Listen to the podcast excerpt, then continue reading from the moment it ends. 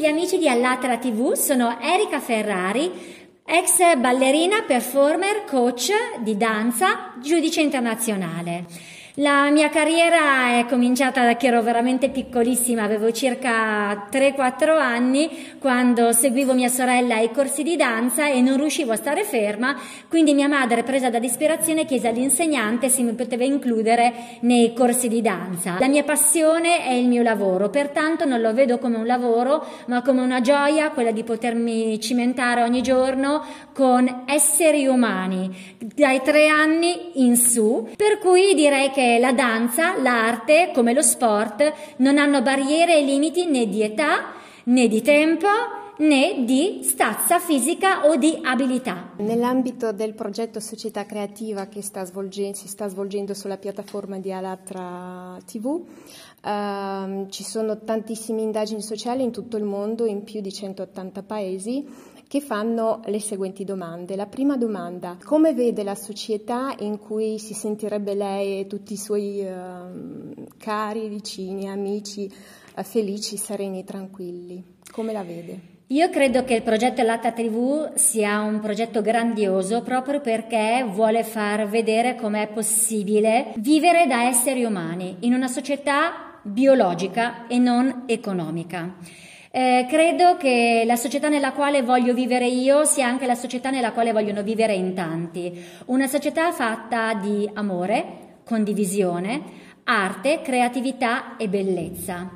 C'era qualcuno un pochino più importante di me che diceva l'arte e la bellezza salveranno il mondo e io sono fermamente convinta che non è nell'uniformare attraverso un sistema scolastico e sociale ed economico che troviamo le individualità, ma è proprio grazie ad un saper esplorare l'individualità di ciascuno attraverso la propria creatività e saper fare con le mani e a livello intellettuale che si scopre qual è l'unicità di ciascuno, grazie alla quale si può vivere in un mondo fatto di amore e condivisione.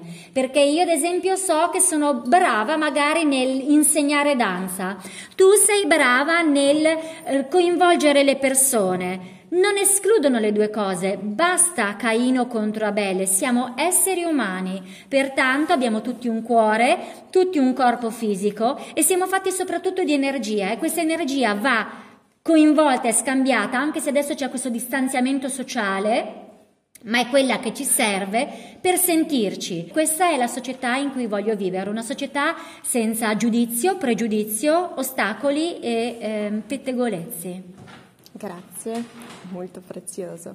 Un'altra domanda, eh, cosa unisce tutte le persone indipendentemente dalla nazionalità, dallo stato sociale? Dal colore della pelle, dalle lingue quale parliamo, cosa ci unisce tutti quanti?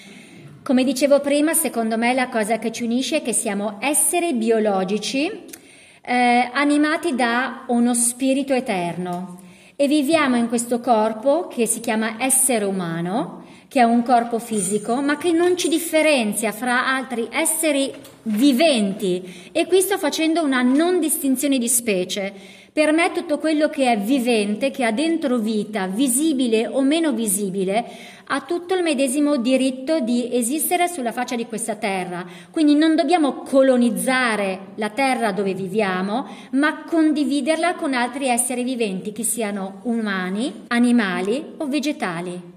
Come possiamo sensibilizzare nelle persone questa voglia di vivere in pace, in serenità? In amore uh, uno verso l'altro. In una società in cui tutto ha cominciato ad andare velocissimo, per riuscire a ritornare a sentire, bisogna improvvisamente fermarsi, mettere uno stop, un punto fermo, che può essere anche attraverso una meditazione, la pratica dello yoga, ma questo lockdown ci ha proprio insegnato quanto il fermo totale ci permette di sentire, di ascoltare, di ascoltarci.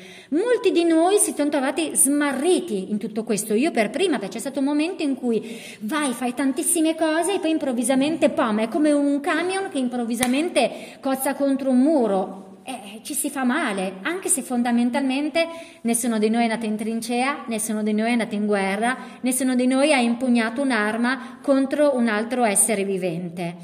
Quindi meditazione, oppure una pratica dello yoga, ovvio, oppure se vi piace l'arte, scrivere. La scrittura è una bellissima forma di creatività, a prescindere sono scrittore, poeta, qualsiasi cosa, faccio. Mi piace cantare, canto. Dobbiamo riuscire a trovare la modalità di buttare fuori quei nodi interiori che abbiamo, perché come diceva Jodorowsky, il corpo grida ciò che la bocca tace. Pertanto abbiamo la necessità di liberare il corpo se vogliamo che non si creino quei bo- blocchi fisici che poi possono diventare malattia. Grazie mille. I consigli sono molto validi. Comunque ha già risposto parzialmente alla mia ultima domanda. Cosa vorrebbe augurare ai nostri spettatori che diciamo abbiano una vita più serena, più tranquilla, più in pace con se stessi? Io auguro alle persone di mettersi davanti a uno specchio pochi secondi al giorno, di guardarsi e di dirsi io mi perdono. Grazie mille. Grazie. È stato un piacere.